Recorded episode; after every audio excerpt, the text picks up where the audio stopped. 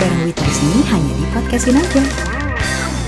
Di episode ke-16 bareng Wita di sini hanya di podcastin aja. Episode ini aku dedikasikan khusus bagi seluruh pahlawan tanpa tanda jasa bernama tenaga kesehatan di seluruh Indonesia. Untuk itu aku ingin ngobrol bareng seorang dokter yang tengah menempuh studinya sebagai seorang spesialis penyakit dalam. Di usianya yang terbilang muda, Indi memiliki mimpi dan angan-angan yang besar untuk dunia kesehatan Indonesia di masa depan. Kita telepon langsung aja ya. Halo, Assalamualaikum. Halo, Waalaikumsalam. Iya, gimana gimana? Dengan dokter Indi. Iya, iya. Apa kabar dok? Baik, alhamdulillah. Padahal baru kenal ya udah nanya kabar aja. iya, aku juga kaget dari dari mana ya. Cuma ya udahlah. Pokoknya ada lah ya. Apa ada kasak kusuk kasak kusuk ya kan? kasak kusuk ya. Iya, iya, iya. Ya, Dokter ini lagi jaga nih? Enggak, baru pulang sih. Oh, baru pulang di RSCM ya? Heeh, heeh. Lagi ngambil dokter spesialis? Iya, aku lagi ngambil spesialis penyakit dalam. Oh, lagi di stase apa nih? Kebetulan kita lagi ini ya, lagi sebenarnya sih kalau stase tuh harusnya aku di bagian hepatologi, di Hmm. hepatobiliar. Cuma karena COVID ini jadi kita ada stase emergensi gitu. Jadi dirombak gitu stasenya, terus dibagi-bagi posnya, terus agak dikurangin paparannya di rumah sakit yang biasa Hmm. kita dari subuh sampai malam di rumah sakit sekarang udah mulai dikurang-kurangin. Terus Oke. ada yang fokus di COVID juga. Kan sekarang RSCM membuka gedung baru buat COVID ya. Jadi Oh. sekarang dibagi rata gitu, dibagi Hmm. rata dan Hmm. Jam-jamnya dibikin shift supaya nggak kecapean gitu. Hmm, jadi kalau dalam satu hari kira-kira berapa jam tuh? Yang tadinya mungkin berapa jam terus sekarang dikalibrasi jadi kalau-? Biasanya sih kalau kita dulu tuh 12 jam ya di rumah sakit tuh bisa 12 jaman gitu lagi. Kadang Hmm. kalau datang jam 6 pagi ya pulang seringnya jam 6 sore gitu. Hmm, hmm, Belum kalau jaga, kalau jaga kan biasanya kita jam 6 pagi datang nih. Iya. Jam setengah tiga ya, jam setengah tiga sore kita mulai jaga sampai besok pagi. Nah pagi kita tetap masuk tuh, Hmm. baru pulang sorenya jadi bener capek banget. Kalau Hmm. hari biasa ya kalau Hmm. sebelum pandemik ini. Tapi sejak pandemik ini jadi papanannya dikurangin paling sehari cuma 8 jam, 8 sampai eh, memang masih 12 jam saya bisa 8 sampai 12 jam. Tapi kalau malamnya jaga besoknya oh jadi nggak ada lagi yang biasanya kita malamnya masuk, malamnya jaga besoknya masih masuk nggak kayak Hmm. gitu lagi. Tapi sekarang dibagi jadi kalau malamnya jaga besoknya off, terus rata-rata masuknya 8 sampai 12 jam lah maksimal banget gitu. Hmm, maksudnya ada pandemik ini. iya ada penyesuaian lah ya. Iya, Jadi ada waktu ha-ha. buat istirahatnya gitu kan? Iya betul. Iya, iya. Iya, heeh. Dokter ini kalau misalnya udah selesai jaga pulang pasti ke rumah gitu atau ke tempat tinggal atau ada asrama atau semacam itu yang di Ya, kalau kita sih rata-rata ada yang ngekos ya. Mm-mm. Ada yang ngekos, kalau aku kan ngekos nih, ada yang ngekos, ada yang tinggal di apartemen. Sejak pandemik ini saya emang disediain ya tempat tinggal sama rumah sakit kayak kerja sama kementerian juga deh Iya. kayaknya. Disediain ada beberapa hotel gitu. Cuma karena kebetulan aku udah ngekos juga jadi nggak aku ambil sih. Itu kayaknya emang menurutku sih emang buat orang-orang yang bener-bener butuh aja. Mungkin dia tinggal di rumah, oh. cuma physical distancing sama keluarganya. Kan kita Mm-mm. semua pada takut nih Iya. pulang ke rumah Mm-mm. semua tuh rata-rata sih nggak ada yang pulang gitu jadi yang biasanya pulang ke rumah sediain tuh tempat tinggal di hotel deket RSCM biar sementara nggak tinggal Hmm. sama keluarga dulu Untuk yang memilih nggak pulang ke rumah, maksudnya masih ngekos, itu nggak ada tuh ya ngalamin cerita-cerita yang kayak aku baca di artikel sampai misalnya ya di iniin lah sama tetangga. nggak sih alhamdulillah kalau RSCM sih alhamdulillah nggak ada sih pegawainya yang ngalamin kayak gitu jangan sampai sih ya ya sampai pengucilan gitu kan ya nggak sih alhamdulillah software belum ada jangan sampai gitu Iya, dan kalau kita lihat emang sekarang ya bisa dibilang dunia kesehatan tuh lagi dirundung duka. Kita lihat iya banget banget Puluhan dokter, suster, ya perawat berjatuhan kan Mbak India. Mm-mm. Dari sekian nama yang udah jadi korban, kalau dari dokter Indi sendiri punya pengalaman pribadi nggak sih sama mereka? Mungkin mengenal sosok mereka atau ada yang inspiratif? Jadi emang kalau dari total ya kita kan so far nih udah 32 yang meninggal ya. Iya. Dokter tuh udah 32, perawat tuh udah 12. Sebenarnya kalau personal kenal tuh sebenarnya nggak ada. Aku nggak ada kenal dari 32 dokter itu. Iya. Tapi memang jadi banyak rekan-rekanku yang rekannya almarhum atau almarhumah gitu banyak Mm-mm, mm-mm. cerita gitu. Misalkan ada dua guru besar FKM yang meninggal ya. Iya, mm-mm. Prof Salah satunya tuh Mm-mm. ya Prof Bambang. Nah, Jadi emang kalau dengar dari ceritanya anak-anak itu emang mungkin karena mereka tuh dokter dokter senior ya kebanyakan Iya. kayak Prof Bambang, Hmm. dokter Joko bedah. Emang cerita ada ceritanya tuh kayak memang awalnya mereka kayaknya emang nggak tahu kalau pasiennya itu COVID gitu. Iya. Rata-rata kayak gitu dan ya mungkin yang namanya apalagi udah dokter senior ya Betul. Uh, pasti kan mereka mikir gak walaupun emang mereka lagi pandemi covid mungkin ya mereka nggak nyangka kalau pasien-pasien Iya. yang datang ke mereka itu pasien covid terus Mm-mm. dengan mereka pakai APD seadanya yang mereka juga nggak tahu Iya. pasien-pasien covid dan emang kalau aku dengar cerita-ceritanya gitu emang mereka tipikal orang-orang yang Berdedikasi. nggak bisa nolak ya. pasien Iya, Heeh, betul. kayak uh, iya Prof Bambang itu kebetulan anaknya itu kan PDS Opgin Iya. jadi temennya temanku nah dicerita emang Prof Bambang itu tipikalnya nggak bisa nolak pasien Hmm.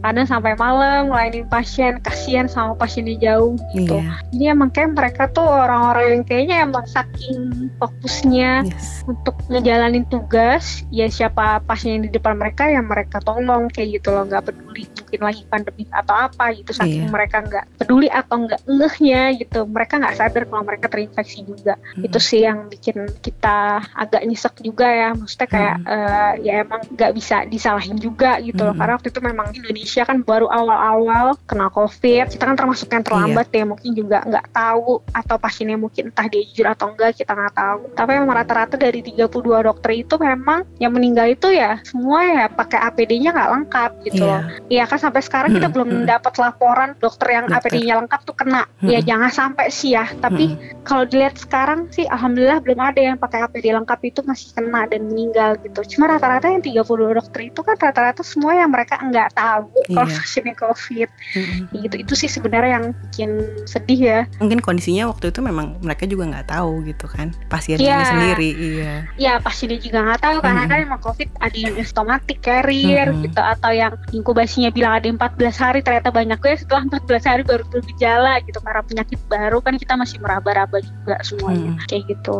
Mbak Indi sendiri belakangan ini ikut menangani langsung ya berarti ya berapa pasien yang mungkin suspek atau positif gitu? Ya, jadi kalau di RSCM itu kan sebenarnya RSCM itu tuh tidak ditunjuk jadi rumah sakit rujukan ya Mm-mm. sama Kemenkes karena diharapkan ketika pasien COVID itu banyak bisa tersentralisasi mungkin di RSP, di Sulianti dan di RSPAD. Mm. Harapannya RSCM tetap standby untuk penyakit-penyakit yang berat Iya. yang emang nggak bisa ditangani di rumah sakit lain Hmm. karena mungkin kementerian mikir kalau RSCM buka juga ya mau ditaruh di mana Iya, pasien-pasien yang betul. punya penyakit berat yang Hmm. cancer itu kan semua ke RSCM ya tapi seiring berjalannya waktu nggak bisa kita tolak juga gitu loh Iya. RSCM nggak bisa nolak juga karena orang ketika udah sakit nggak mikir ini rumah sakit rujukan atau Iya. enggak ya kan Hmm. mereka pasti akan jadi pertolongan pertama di mana mereka deket yang mereka kepikiran gitu akhirnya RSCM memang di awal ketika tanggap COVID ini bener-bener yang tadinya kita mungkin di setting Iya. tidak menerima pasien COVID ya mau nggak mau kita Mau harus mau. mempersiapkan diri. Iya. Ya IGD-nya jadi tambah ramai, jadi ada buka gedung baru apa segala macam, Hmm. buka lantai baru. Yang tadinya kita ngerawat PDP, PDP di IGD itu bisa sampai 50, 40 sampai 50-an. Sehari. Eh nggak sehari sih yang dirawat. Oke. Jadi 40 sampai 50-an. Jadi di IGD RSM itu di lantai 3 itu sekarang jadi IGD COVID. Tapi karena semakin banyak dan rumah sakit lain udah nggak siap nampung, akhirnya RSCM mulai Senin besok aktifin tuh satu gedung baru Kiara itu khusus buat COVID semua mau nggak mau sekarang kita udah terima pasien COVID positif Hmm. entah itu positif entah itu PDP yang jelek eh, yang Hmm. maaf yang kondisinya jelek karena Iya, itu satu iya. gedung itu rencananya mau buka HCU mau buka ICU mau buka IGD khusus COVID karena mau nggak mau kita harus jawab tuntutan ya tuntutan Iya, kondisi sekarang betul. COVID makin banyak kayak gitu tadinya sih kita megang cukup banyak tuh sehari itu kita bisa follow up 30 sampai hmm, maksimal banget 50 lah Hmm. pasien PDP di RSCM kayak gitu biasanya yang positif ya kita rujuk selama ini ke RSP atau Sulianti tapi sekali lagi kan bisa. rumah sakit makin penuh ya Iya.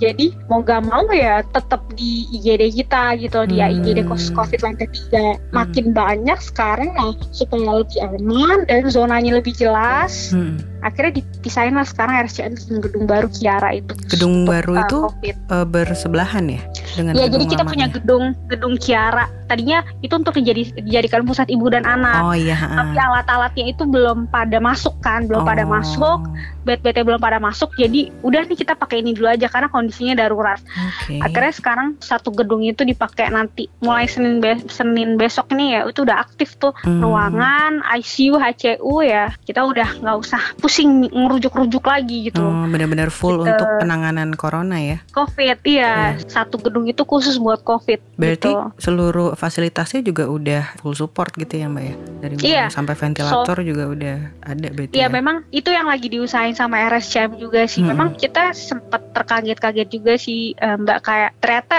Iya. dari awal kita pikir ya mungkin rumah sakit luar bisa ya nam- nampung COVID semua Iya. ternyata enggak. Ternyata Jadi enggak. saya lihat juga effort RSCM ya sekarang juga cukup besar gitu. Iya. Semua lagi pada usaha untuk gimana caranya uh, kita sediain sarana dan prasarana sebisa mungkin betul. supaya kita siap nanganin COVID kayak gitu loh. Walaupun sekarang pelan-pelan ya. Iya, Tapi tanpa setidaknya- mengesampingkan pasien yang lainnya kan gitu ya. Iya, Dok, ya? Iya, mau nggak mau sih, Hmm. karena emang kita masih di RSCM kan juga banyak pasien yang kronik yang butuh Hmm. perawatan lama, Iya. kayak yang kemo, kemoterapi, yang butuh autoimun itu kan Iya. banyak kayak RSCM, Betul. Nggak mungkin kan kita jadi satu gedung sama pasien Mm. satu gedung sama COVID akhirnya harus bisa gedung pakai Kiara itu yang paling pojok itu untuk Hmm. COVID. Jadi gedung poli, gedung rawat inap itu khusus pasien yang bukan COVID gitu loh. Yang Oke. COVID biar ke Kiara kayak gitu. Berarti tenaga kesehatannya juga kasarnya dibagi lah itu ya. Iya benar. berkurang aja tuh ya yang di Iya. gedung utama. Ya jadi emang ya itulah. Ya pengorbanannya seperti itu ya dok. ya. Ah, mau Iya, nggak iya, mau. iya. Tapi kalau di tengah situasi seperti ini nih, kalau ngelihat sosok dokter Indi kan emang bener-bener udah apa ya, kayaknya tuh cita-cita sebagai dokter tuh udah mendarah daging gitu ya. kalau dokter Indi sendiri ngelihat pengabdian dokter gitu ya, itu tuh seberapa gede sih? Kalau bicara pengabdian sih harusnya pengabdian dokter tuh nggak terbatas ya kalau menurutku ya. Jadi yang unik itu adalah kalau menurutku ya dan ketika aku udah jadi dokter aku merasa Hmm. kayak dokter tuh sebenarnya bisa jadi apa pun yang dia mau. Dia Hmm. bisa jadi dokter klinisi, dia bisa jadi dosen, dia bisa jadi politikus, dia bisa jadi menteri, dia bisa jadi apa pun menurutku. Iya. Karena emang selama aku pendidikan ini aku bener-bener diajarin banyak hal ya di dunia Hmm. kedokteran dan emang satu hal yang aku rasain ketika aku menjadi dokter tuh nilai yang aku rasain ya yang mungkin nggak diajarin di profesi lain atau Iya, perkuliahan lain tuh adalah empati, masalah empati dan kemanusiaan. Itu emang eh, menurutku nilai yang mungkin itu poin plusnya dari seorang dokter tuh itu gitu. iya. Yang mungkin menggerakkan hati kita nih para dokter walaupun APD seadanya, walaupun prasarana seadanya, kita kayak tetap ya maju aja gitu. Iya. Nah, itu yang sih yang itu jadi modal teman-teman sejauh saya ya Maksudnya itu Indonesia atau di luar negeri. gak Hmm. sekedar teori dan isapan jempol. Enggak. Emang Enggak, bener-bener. karena emang kita kan Hmm, itu emang bener karena aku ngerasa banget kayak aku ngerasa yang namanya sejahat-jahatnya dokter itu nggak ada yang satupun mereka yang kepikiran harm ke pasien atau bikin pasiennya cepet Iya. meninggal atau cepet itu nggak ada jadi emang bener-bener pikiran kita tuh kayak pertama ngobatin pasien yang kedua kalau kita nggak bisa nyembuhin pasien seenggaknya kurangin lah penderitaannya dia atau jangan nambahin harmnya dia gitu jadi itu menurutku yang diajarin mungkin hampir semua dokter pasti ngerasain itu deh dan itu Hmm. dia yang menurutku kayak alasan kenapa 32 dokter itu tetap ngadain pasien-pasien walaupun kondisinya pandemi kayak gini gitu loh iya. mereka pasti punya empati mereka pasti punya empati dan itu yang nggak dipunya saya nggak tahu ya tapi saya sih ngerasanya di profesi ini tuh nilai itu bener-bener diajarin banget Iya. aku ngerasain banget gitu yang bener-bener kita kayak kuat berjam-jam bahkan sampai 36 jam tetap Hmm, melek hmm. gitu kadang kalau malamnya habis jaga paginya kita harus poli berhadapan sama pasien kadang depan pasien tuh kita sering banget tidur gitu loh saking kita capeknya tapi hebatnya tuh teman-teman saya juga kayak ya mungkin kadang beberapa kali ngeluh aduh capek banget nih gini-gini Iya. tapi nggak ada satupun yang sampai Menyerah ya, ya? bikin harm Iya. iya nyerah dan sampai bikin harm ke pasien gitu karena emang semua pasti punya yang namanya empati itu ya empati dan rasa kemanusiaan itu yang mungkin saya nggak tahu di luar diajarin apa enggak tapi di profesi saya tuh bener-bener diajarin banget makanya kalau ditanya pengabdian sih harusnya nggak terbatas ya Hmm. kalau pengabdian dokter itu menurut saya sih nggak terbatas karena menurut saya sih pengabdian dokter tuh bisa dalam bentuk apa pun nggak cuma ngobatin pasien aja tapi bisa dalam bentuk apa pun dan menurut saya sih memang dokter itu bisa ngeliat sesuatu hal yang Hmm. mungkin nggak bisa dilihat sama orang lain Hmm. itu mungkin yang kalau saya lihat Tore kan ada nyinggung masalah Bu Fadila juga ya Iya. ya itu juga menurut saya dia tuh ketika jadi menteri mungkin kalau dulu saya pernah dampingin dia ya Hmm. yang saya lihat tuh kayak dia tuh punya insight atau sudut pandang sendiri yang mungkin nggak dipunya waktu itu menteri-menteri lain zamannya Pak SBY gitu Iya. Eh, karena emang mungkin dia selalu bilang sama saya kayak kalau kita nih dokter nih kita kita tuh bisa ngeliat sesuatu yang mungkin nggak bisa dilihat sama orang lain gitu Hmm, hmm. dia selalu ngomong kayak gitu karena kita tuh dokter kita diajarin gitu nah kamu tuh harus belajar kayak gitu gitu pakai Hmm. sisi nilai-nilai kemanusiaan kamu buat ngeliat suatu hal yang mungkin itu nggak bisa dilihat orang lain. Dia Hmm. selalu ngomong kayak gitu sih ke saya kayak dia ngomongin masalah kemanusiaan humanity apalah segala macem gitu. Dia suka kayak gitu. Itu juga sih yang bikin saya jadi inget sama beliau sih itu melihat ya? dengan hati gitu ya kalau Iya. bisa dibilang ya. Dia tuh iya dia tuh bisa banget gitu loh waktu beliau jadi menteri tuh bener-bener kayak bisa ngelihat sesuatu yang menurut saya sih dia unik ya nggak bisa. Mungkin ada eh, apa namanya nggak bisa dilihat sama banyak orang gitu. Hmm. mungkin waktu zaman dia jadi menteri kan banyak gebrakannya juga ya. Hmm, dia cukup berani juga ya. Cukup karena berani. emang dia ya dia berani tuh karena dia dari hati kali. Jadi kayak ya ibaratnya kalau orang itu kalau emang dia melihat suatu hal itu dari hati ya Hmm. dia berani memperjuangin itu gitu loh. Iya. yang aku lihat sih itu sih dari beliau. Bahkan Indi juga sempat menjenguk ya waktu di rutan. Oh iya itu dalam kondisi baik ya beliau Oh iya beliau beliau eh, baik alhamdulillah se- kemarin sebelum rutan itu kan sekarang rutan lagi ditutup buat Hmm. kunjungannya sebelumnya ini yang tadinya mungkin waktu awal-awal kena case itu dia stres kayak "Eh, apa salahku tuh apa tuh gitu-gitu Hmm. apa segala macam segala macam Hmm. Nah, kita coba untuk menguatkan kayak iya ibu tenang aja semua orang tuh masih inget segala tindakan baik ibu yang pernah ibu lakuin Iya. gitu semua orang masih banyak yang mendukung ibu ibu tenang aja gitu terus sampai kemarin juga aku jenguk sih beliau masih sehat dan karena emang itu eh, Bu Fadila orangnya gampang beradaptasi ya Hmm. jadi di sana juga teman-temannya banyak banyak yang dampingin Hmm. yang jadi ibu Apa, lah ya ibu buat yang muda, lain iya. lainnya iya iya. Ibu-ibu muda jadi banyak. Jadi kalau ke sana itu banyak teman-temannya dia juga ikut. Kalau kita ngobrol sama Bu Fadila banyak yang ikut ikutan juga teman-temannya gitu. Karena Hmm. emang kayak dia deket juga sama sama teman-temannya di sana gitu. Hmm. baik sih alhamdulillah kondisinya baik sehat. Dia obrolannya juga nggak jauh-jauh lah dari masalah masalah kesehatan kayak gitu. Iya. suka ngomongin. Tapi berarti udah lama nggak kontak kali ya? Atau baru-baru ini juga masih terakhir sih ketemu waktu eh, sebelum ditutup ini sebelum kalau nggak salah sekitar tiga mingguan yang lalu lah tiga minggu sampai satu bulan yang lalu aku masih ketemu beliau Hmm, tapi Jenguk beliau beliau. ada komentar nggak tentang kondisi sekarang nih Oh iya jelas, jelas. Jadi emang ibaratnya kayak eh, dia mencoba untuk membandingkan sama kondisi Mm-mm. dia dulu ya. Waktu zaman beliau dulu itu kan outbreaknya itu H5N1 ya, Iya. H5N1 avian influenza. Yang sekarang ini coronavirus. iya Dia kayak mencoba melihatnya kayak ini sebenarnya tuh virusnya dari mana sih gitu. Kadang dia mikir Hmm. juga nih bener Hmm. nggak sih maksudnya bener dari Wuhan atau gimana gitu Hmm, sampai dia juga mikir ini sebenarnya bener nggak sih dari hewan karena sampai sekarang kan belum terbukti Hmm, ya. hmm, hmm, uh, hmm. belum terbukti terus dia juga merasakan kayak waktu zaman beliau itu yang saya ingat waktu H5N1 itu emang bener-bener beliau tuh take over semua Iya. jadi dalam artian dia mengambil posisi komando kepemimpinan Yes. Penanganan outbreak itu di dia semua. Sampai yang di forum WHO kan juga dia semua yang Hmm. ngomongnya. Dia tuh pengennya pemimpin kita tuh melakukan hal-hal yang sama gitu loh di pandemi kayak gini. Apalagi sekarang kan pandemiknya lebih berat. Ibaratnya kayak eh, ibu tuh pengennya menteri atau presiden atau siapa pun ya harus ada yang memimpin gitu loh. Iya. harus ada yang ngomandoin gitu. Kok ibu sekarang lihatnya kayak ya semua kayak kerja sendiri-sendiri gitu loh. Nggak ada komando yang jelas lah ya. Nggak berani iya. ngambil sikap gitu kan? Ya, ha, Mm-mm, maunya ibu itu harus satu komando gitu. Yes. Padahal ibu juga ngomong kayak padahal kita tuh banyak ahli ahli apa sih banyak gitu. Ya. Ah, virologi ada, penyakit tropis Mm-mm. ada. Kan Indonesia tuh sebenarnya banyak orang-orang pinter kalau menurut Iya. beliau. Tapi kok kayaknya ini nggak dikomandoin gitu. iya betul Ah, nggak dimanfaatkan Hmm. gitu. Dia sih ngerasa kayak gitu harusnya eh, presiden atau menteri ini bisa nih untuk memandoin masalah penanganan pandemi ini. Beliau ngomong kayak gitu. Hmm. Terus beliau juga sempat kita sempat juga sempat diskusi masalah lockdown juga. Beliau Hmm. juga kayaknya kurang serak kayak kalau lockdown ngomongin masalah perekonomian apa segala macam gitu. Beliau juga mikir ke arah sana sih ke arah ekonomi Indonesia gimana kalau lockdown kayak gitu. Terus dia juga sempat ngomongin masalah tes massal ya Hmm, hmm. masalah tes massal. Memang sih idealnya kita ini pakai PCR itu, Iya. cuma PCR itu dia dia juga kayak lab kita itu gimana ya lab kita itu kayak susah di belum mampu untuk kayak Korea yang benar-benar drive thru bisa Iya. PCR semuanya satu-satu dicek kayak gitu tapi menurut beliau ini agak sulit nih Hmm. makanya beliau kayak berhusnuzon ya mungkin bisa jadi kenapa rapid yang dipilih mungkin karena emang dari segi prasarana dan prasarana kita kurang gitu Iya. ya beliau coba tapi beliau berharap di pandemi ini kepemimpinan pemimpin kita tuh bisa terlihat gitu loh Hmm. ya mungkin semoga ke depannya bisa ya cuma pengennya sih beliau kayak gitu entah presiden entah menteri gitu loh. Uh, Menkes kita yang berusaha untuk ini komandonya ada di siapa nih kayak gitu. Cuman kan sampai sejauh ini masih jalan sendiri-sendiri ya.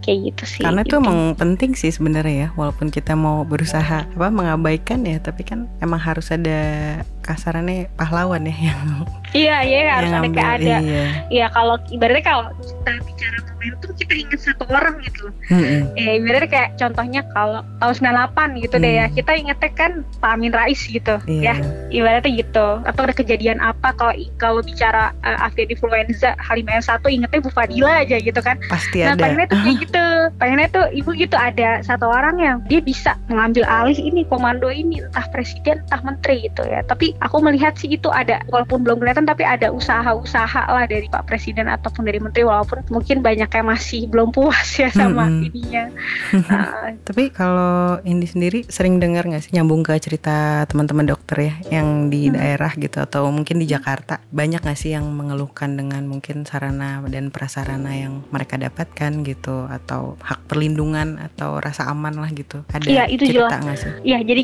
ini kan masalah masalah kode etik ya. Kalau kode etik kan kode kode etik kedokteran kan sebenarnya dokter itu berhak bekerja dalam rasa aman dan merasa dia itu terlindungi ya. Itu Hmm. ada di kode etik kedokteran sebenarnya. Kalau masalah eh, sekarang dokter ngeluhnya di mana pasti semua pada jawabnya APD sih pasti. Masalah APD. Itu APD kayaknya udah bukan masalah di Indonesia lagi tapi di seluruh dunia ya Iya. nggak cuma di Indonesia. Aku sih berharap apa ya pemerintah kita bisa mungkin men-trigger industri-industri dalam negeri ya buat Mm-mm. Menghasilkan APD. Padahal sebenarnya kan bisa ya Mm-mm. industri dalam negeri kita menghasilkan Harus APD. Ya karena sekarang tuh APD makin banyak dibutuhin gitu. Kuantitasnya Terus, sih eh, ya, maksudnya kan dalam hitungan hari aja kebutuhannya udah Iya. gede kan. Mm-mm. Iya benar satu. Yang kedua masalah kalau kita sih biasa kalau dokter sih nggak kepikiran ya bakal dapet duit atau enggak gitu ya. Mm-mm. Tapi Iya. kita mikir dulu di keselamatan kita gimana. Iya. Terus yang kedua itu mungkin selain masalah APD, terus oh ini tes Mm-mm. tes ya tes. Jadi kalau Oh, kita iya. lihat di Korea Selatan itu ya di Wuhan deh contoh. Di Wuhan itu tiap dua minggu kan mereka di swab ya. Iya. Tenaga medisnya itu di swab dokter perawat kayak gitu. Kita tuh pengennya tuh kayak gitu gitu loh di sini. Karena Minimal kan kita, terpantau ya. ya. Mm-mm. di sana tuh di screening berkala di Korea Selatan juga sama gitu bahkan di Korea Selatan itu kan waktu ada satu dokter yang meninggal mereka heboh banget ya Iya. satu negara kayaknya sampai pemimpin negaranya sampai minta maaf dan sampai shock banget ketika ada satu tenaga medisnya yang meninggal gitu Iya. mereka kayak bener-bener shock banget gitu loh apalagi di kita udah 44 yang meninggal gitu. Sebenarnya sih kita tuh juga pengennya itu kayak ibaratnya mungkin eh, pemerintah tuh ngapa ya menunjukkan supportnya selain dengan dalam bentuk APD dalam bentuk kayak itu tadi Hmm. tes itu. Kita butuh tes swab. Karena sekarang swab aja tuh agak susah ya karena emang sekali lagi sarana dan prasarana dan segala macamnya. Cuman kan emang saya baca berita akhir-akhir ini kayak sekarang lagi banyak dirani maksudnya dicoba Iya. dipercepat pembangunan lab-lab itu dipercepat yang BSL level 3 itu kayak dipercepat di Jakarta di Bandung ya kayaknya mulai dipercepat gitu harapannya ke depannya makin banyak tenaga medis yang bisa di swab secara rutin kayak gitu kalau di kita ini di RSCM aja kita masih ibaratnya kayak ngantri gitu Mm-mm. Ah, ini ngantri ini dua pertama ini sini yang kedua oh yang pertama yang PDP nih yang kedua yang pernah kontak erat terus yang Hmm. ketiga siapa gitu Hmm. jadi masih belum rutin masih ngantri kita aja belum semua di swab ini Oke. Eh, Oh, apa oke. namanya eh, Hmm, PPDS hmm, belum hmm, semua hmm. di swab padahal paparannya gede banget ya tapi eh, ya udah sih sekali lagi sih memang karena teman-teman saya juga walaupun kadang juga ada beberapa yang ngeluh tapi kayak ya nggak mungkin kita nggak turun nggak mungkin Iya. kita nggak kerja ya mau nggak mau udahlah bonek aja lah ibaratnya Mm, mm, nekat mm, mm. aja lah gitu pada kayak gitu sih rata-rata Iya. kayak gitu sih karena kita tahu memang kurangnya sih kalau menurut saya sih kayaknya kita tuh kurang persiapan ya negara kita ya kayak Hmm, entah santai. mitigasinya entah apa Iya. iya santai nggak makanya waktu di awal kan langsung produk-produk bingung, Hmm. panik, Hmm. nggak siap semuanya gitu ya. Mungkin kita mitigasinya kurang kali ya. Ya harus banyak belajar sih negara kita nih. Betul. Karena kan emang berkejarannya juga sama angka kan gitu kan. Iya betul Jadi- gitu. Kita berharapnya sih kayaknya kalau kita tenaga medis kayak udah tutup mata ya kalau urusan Iya. angka mau tambah naik kayak justru harusnya banyak emang kasusnya gitu. Indonesia nggak mungkin dikit Iya. kayak gitu pasti banyak gitu. Belum tercover aja ya semuanya ya. Iya, Tesnya juga belum gitu. merata kan. Hmm. Iya betul. Kita udah kayak tutup mata sih. Tapi tapi harapannya itu pengen sih tes itu loh karena emang penting banget sih surveillance itu penting Dan itu sebenarnya possible ya untuk dilakukan ya. Maksudnya bukan sesuatu yang mustahil dan terkesan membuang-buang uang enggak kan ya? Enggak sih harusnya kayak kalau udah pandemik gini sih Enggak ada pikiran udah nggak usah mikiran harusnya. duit Iya. lagi ya kayak mas sekarang dunia tuh semua negara kayaknya dibikin kolaps nih sama covid Kalau eh, dokter ini sendiri aktif di kegiatan sosial dan kemanusiaan ya. Kalau Oh, boleh iya. tahu sampai sekarang yang masih aktif di mana aja tuh? oh masih masih dulu sih sebelum PPDS itu kan aku di kami ya Mm-mm. kami di LLF terus udah masuk PPDS dimisioner di kami selesai masih aktif di KRC KRC tuh Korps Respon oh Cepat itu ha, ha. apa aja sektornya semuanya ya? kalau KRC sih banyak garapannya ke kemanusiaan juga ya isu kemanusiaan bencana lebih banyak bencana sih turunnya di bencana Mm-mm. kalau KRC termasuk Mm. Mm, dan Indi selalu ikut turun ya kalau misalkan Iya sih, alhamdulillah so far iya. Karena emang kebetulan aku juga tipikalnya nggak bisa yang ibaratnya kayak ke rumah sakit doang ya. Maksudnya dari dulu kayaknya udah dari zaman sekolah kayaknya harus dari pagi sampai malam harus keisi aja gitu. Kalau nggak mati Hmm. gaya gitu. Oke. Kayak gini, kayak gini kan kayak aduh mati gaya banget nih akhirnya untung akhirnya bikin kegiatan apa bagi-bagi sembako buat kaum duafa ayo kita gerak kayak gitu Hmm. jadi setelah apa setelah dari rumah sakit yang ngurusin itu gitu jangan sampai kalau di rumah sakit doang kayaknya mati gaya gitu ya Iya. kayak kalau Tapi emang Indi Iya, seneng ya, maksudnya seneng sesuatu hal yang berbaur. oh seneng banget Hmm. senang aku urusan sosial politik seneng banget sih jujur seneng banget dari zaman sekolah ya. Makanya kadang sempat mikir juga nih gue salah jurusan gak sih masuk kedokteran? Oh enggak sih Allah enggak gitu masih nyambung Iya aja. Tapi masuk kedokteran sendiri itu emang berangkat dari keinginannya Indi sendiri ya? Atau waktu itu ada kesempatan kah atau apa? Oh iya sih, jadi awalnya itu sebenarnya nggak waktu SMA itu sebenarnya pengennya nggak masuk kedokteran sih, sebenarnya pengen masuk ITB waktu itu ya, pengen Hmm. ngambil teknik. Cuman emang waktu itu kan ibuku perawat ya, ibuku tuh Oh. perawat, terus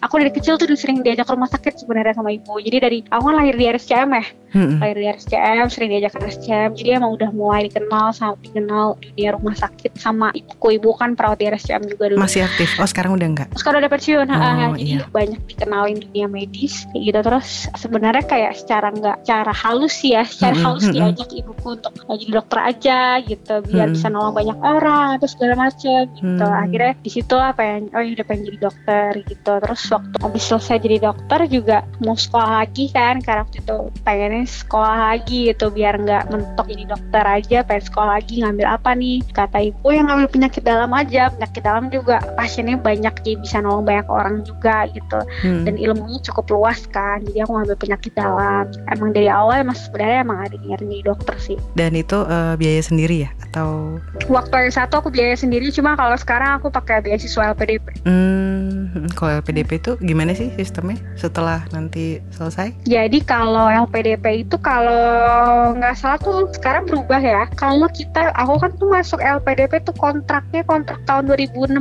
ya Hmm. 2016 aku 2016 kalau nggak salah 2016 2017 itu pasca lulus itu sebenarnya kita dulu kontraknya itu adalah kamu siap ditempatin di mana pun kalau Hmm. negara membutuhkan kamu kayak gitu minimal lima tahun waktu itu Hmm. kontraknya waktu kita wawancara Hmm. Waktu itu aku ditanya kamu mau apa enggak waduh pak saya malah mau banget jadi aku dari dulu pengen gitu loh Iya. saya ditempati di mana aja saya ikhlas deh pak ibaratnya kayak gitu sampai sekarang juga kalau ditanya "Ah, mau nggak ditempatin di luar daerah waduh kalau aku pribadi di mana aja mau malah seneng banget karena Wah. belum pernah kerja sampai yang jauh-jauh gitu jadi kayak lulus kalaupun ditempatin alhamdulillah kayak gitu mau ditempatin di mana terserah kayak gitu terserah Hmm. pemerintah gitu tapi yang kontrak 2018 itu rata-rata udah punya rekomendasi rumah sakit jadi mereka akan kembali ke rumah sakit asal mereka jadi nah ternyata kemarin dari kesepakatan LPDP sama Kementerian Kesehatan Hmm. 2016 sama 2017 itu ternyata nggak ada ibaratnya yang ikatan lima tahun jika negara dibutuhkan itu sebenarnya ikatan penempatan lima tahun di Indonesia. Jadi nggak ada Hmm. penempatan yang pasti kamu selama lima tahun pasca lulus kamu nggak boleh keluar negeri, ibaratnya kayak gitu. Hmm, hmm. Kecuali yang ada urusan tertentu, entah riset, entah sekolah, mau sekolah lagi, lagi, itu boleh gitu. Oh boleh ya. Tapi di luar itu kamu harus di Indonesia kayak gitu. Ya, Hmm. memang kita juga nggak ada kepikiran mau keluar negeri sih ya. Pasti Hmm. pengennya ya semua setelah lulus ya mau pengabdian lah ke negara gitu kan. Nggak Hmm, mikir-mikir yang lain gitu. Pengennya pengabdian gitu. Jelas itu udah ada di kepala masing-masing kayaknya udah ada di ini masing-masing. Termasuk saya sih nggak berminat juga kerja di luar negeri ya gitu. Hmm. Kecuali untuk sekolah gitu. Dan ya bersyukur lah pasti kan ya Iya sih, dirasain bersyukur. manfaatnya. Ya jelas sih emang menurut aku pribadi juga LPDP tuh lembaga yang menurutku profesional banget ya dan aku banyak ketemu teman-teman yang sevisi kayak gitu jadi banyak ketemu teman-teman PPDS juga yang seneng gerak bergerak kayak aku gini jadi Hmm, hmm. kalau aku kan tipikalnya selain PPDS mau ngerjain apa lagi nih sampingan oh ada KRC ada ini oh jangan Iya. PP jangan di rumah sakit doang mati gaya sayang harus ada kegiatan lain gitu ketemu tuh di LPDP banyak juga teman-teman yang punya passion di mana bikin ada yang suka bikin podcast juga kayak gini Mm-mm, ada yang mm-mm. suka bikin gerakan apa ketemu di situ. Kadang LPDP bikin agenda juga aku pribadi bukan tipikal orang yang kayak ah enggak malas aja gini-gini. Ada bera- eh, aku dan temanku seringnya kayak ayo udah kita gerak aja deh kita gerak mau bikin apa gitu. Bahkan aku sama teman-temanku pas kalus tuh kita udah mikir oh nanti kita pas kalus bikin nih apa ikatan alumni beasiswa LPDP yang PPDS jadi pas lulus itu dokter-dokter lulusan LPDP itu kita punya punya gerakan gitu punya gerakan lagi gitu. Jangan Hmm. pas PPDS doang kita punya gerakan lagi buat yang bermanfaat buat masyarakat buat negara tentunya Tapi gitu kan- sih Mm-mm. Tapi kan selama melalui proses itu pasti kan banyak suka duka tuh yang Mm-mm. Indi alamin. Ada nggak yang paling teringat banget mungkin selama belajar atau waktu menangani pasien gitu? selama sekolah PPDS ya Mm-mm. Kalau aku sih awal-awal sih sebenarnya kalau PPDS tuh ya PPDS tuh aku ngerasa kalau di FKUI RSCM ya di penyakit Hmm. dalam ini kita tuh bener-bener ditempa banget ya. Jadi awal masuk kita ditempa banget. Emang ngerasa kayak capek banget kayaknya tuh Iya. pengen mati gitu rasanya. Tapi kalau aku sih ngerasa kayak itu emang karena kita suka ya Hmm. ngerawat pasien, patient gitu ya. Jadi mau sampai malam di rumah sakit pun kayak ya udah emang capek tapi suka gimana dong gitu. Jadi kayak Oke. ya ya ya emang kita suka gitu loh Hmm, capek emang hmm. capek capek banget tapi suka gimana dong jadi kayak kita nggak bawa beban juga terus kalau aku sih jujur ya kalau aku pribadi kan orangnya kadang baperan ya ibaratnya Mm-mm. kayak mood lah ya, mood swing gitu. bukan musuh jadi justru kalau misalkan waktu awal-awal beberapa kali gitu waktu aku sekolah PPDS Hmm, ini hmm. beberapa kali juga kalau misalkan pasienku ada yang meninggal apa segala Oh, macam tuh iya, pasienku iya. sendiri ya baper biasa nangis sedih gitu Hmm. kayak ya walaupun udah disemangatin sama teman-teman kayak yuk ya kan kamu udah maksimal udah Iya. ngelakuin banyak hal tapi kayak ngerasa kayak kan gimana ya kita kayak Iya. nggak enak ya kalau meninggal itu pas kita yang pegang walaupun bukan ya emang udah takdirnya gitu Ada perasaan bersalah tetap pasti ada ya. ya dok? pasti ada walaupun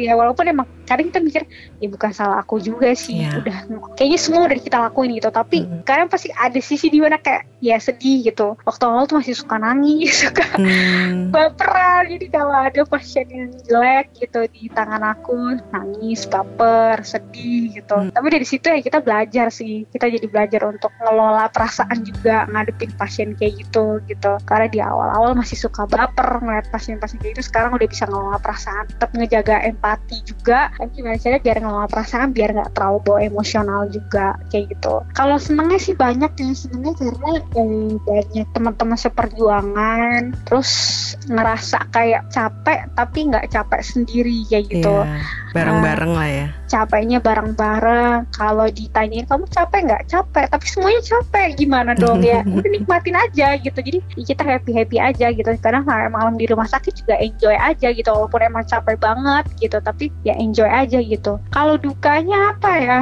Dukanya sih aku sih nggak ngerasa ada yang ini banget sih ya. Nggak ada yang ngerasa bikin down banget. Tugas sih alhamdulillah kalau aku so far lancar-lancar aja. Hubungan sama teman-teman sama perawat sama dosen alhamdulillah baik-baik aja. Nggak ada masalah. Semua positif sih. Jadi bikin aku makin suka gitu loh kerja di RSCM walaupun emang RSCM itu karena banyak tantangan ya kan. Mm-mm. banyak lah banyak aturan segala macem. Tapi menurutku sih lingkunganku teman-temanku semua itu lebih banyak sisi positif ya. Jadi aku nggak terlalu mempermasalahkan sisi-sisi negatif yang ada kayak gitu. Dan juga dengan senior juga masing-masing menjaga hubungan yang baik gitu ya. Iya, Gak sih kalau aku pribadi sih ngerasa kayak enjoy-enjoy aja ya. Capek sih capek ya. Namanya juga menurutku sih kalau jadi dokter nggak capek tuh aneh ya malah ya.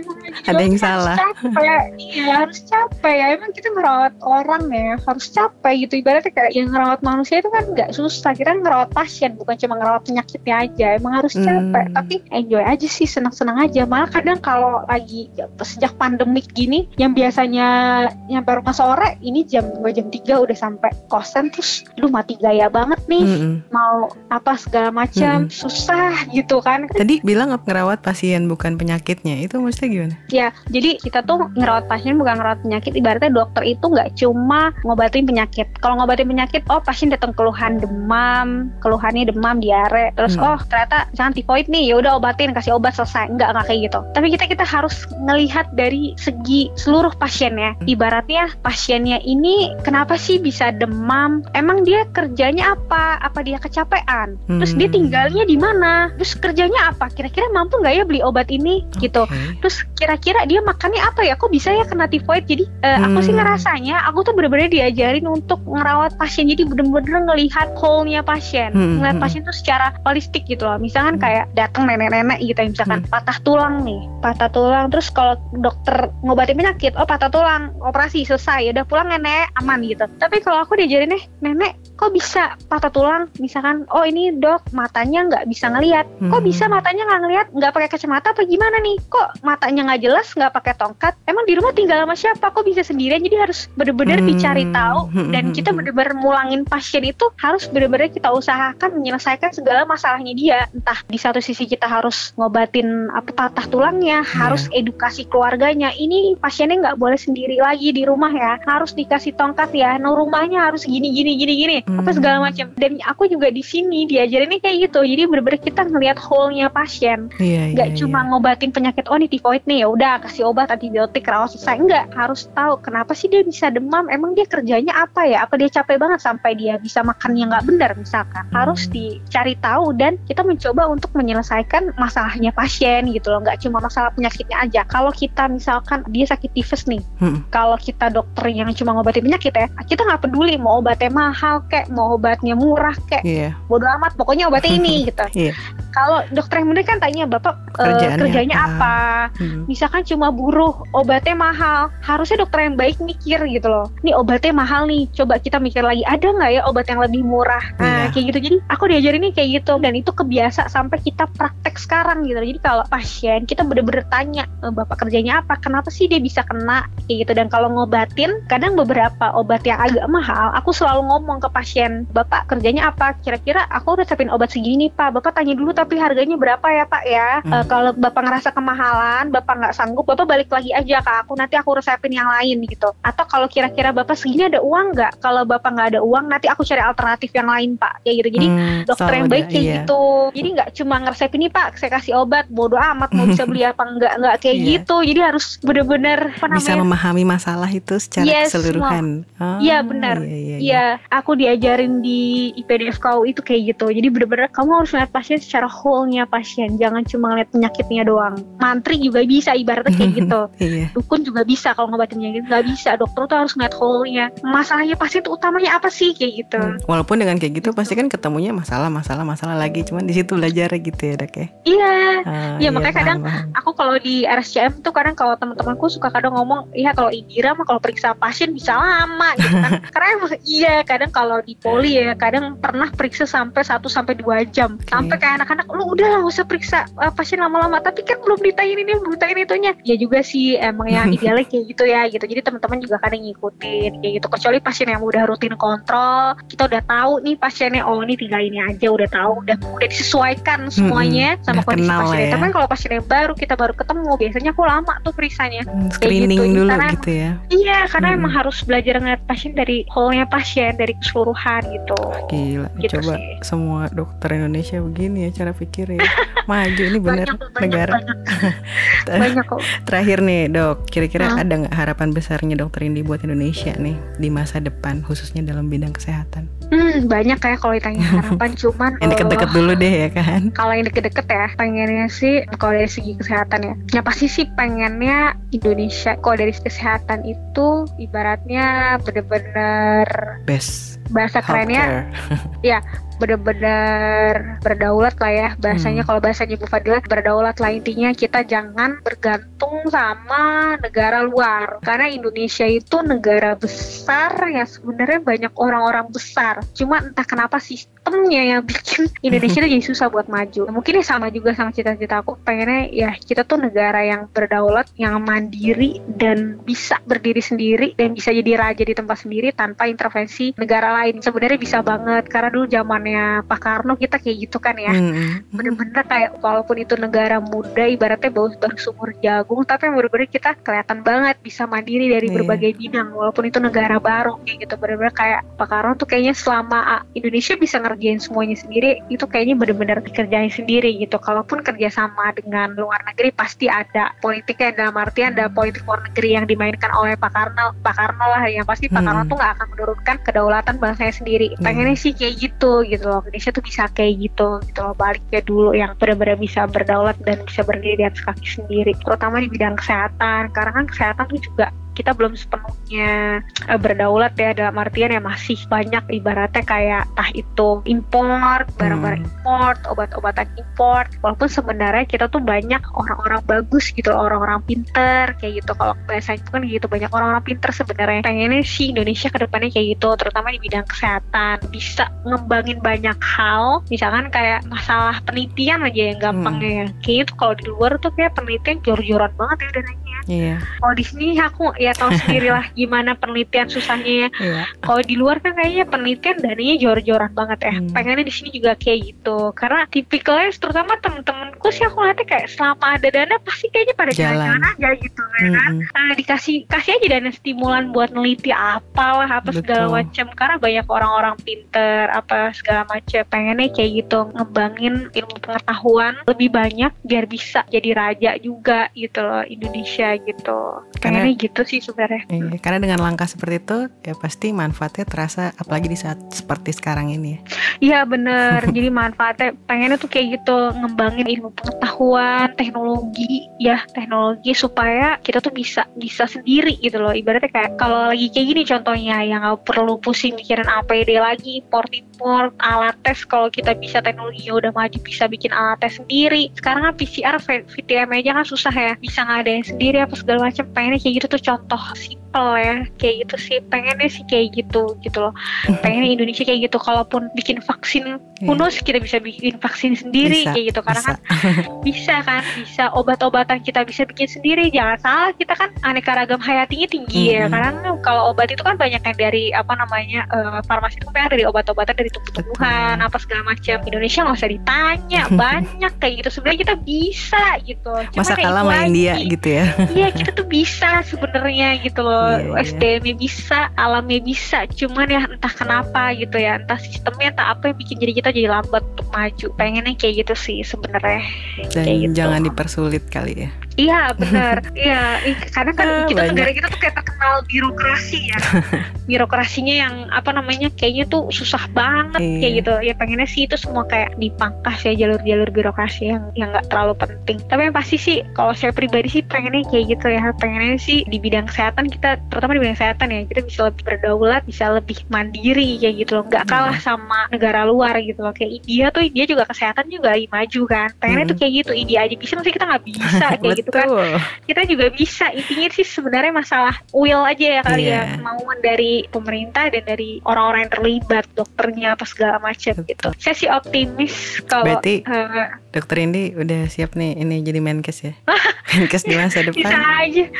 Kalau saya sih optimis gitu. Kalau saya yakin banget nih dokter-dokter Indonesia tuh insya Allah ya. Kalau saya sih ngeliatnya tuh udah ya saya bangga gitu loh ngeliat studio-studio saya tuh kayak udah pada idealisnya tuh udah insya Allah udah nggak perlu dipertanyakan gitu. Kita hmm. banyak yang berjuang buat negara tuh banyak sebenarnya gitu. Cuman kadang kita butuh untuk diberikan fasilitas misalnya apa buat riset buat apa hmm. segala macem gitu. Gitu sih sebenarnya sebenarnya kalau dari segi kesehatan ya pengennya sih gitu Oke, baiklah Hmm. kalau begitu, Dokter Indi. Terima kasih Hmm. banyak ya untuk perbincangannya. Iya, Semoga iya. nanti bisa bertemu di dunia nyata iya iya iya amin dalam keadaan amin yang lebih amin. baik. Ya, jaga kesehatan, Dokter Indi. iya iya Salam iya untuk iya. seluruh teman-teman. Semoga nanti tetap sehat ya. iya iya sama-sama yo Semoga sosok Indi dan juga teman-teman tenaga kesehatan yang telah mengabdikan dan mendedikasikan hidupnya bagi masyarakat bisa terus menginspirasi kita semua. Kita tentu optimis bahwa sistem kesehatan Indonesia yang berdaulat seperti mimpi Indi tadi dan kita semua akan lekas tercapai di masa depan. Stay safe and healthy. Sampai jumpa di Podcastin Aja episode selanjutnya. Wita pamit.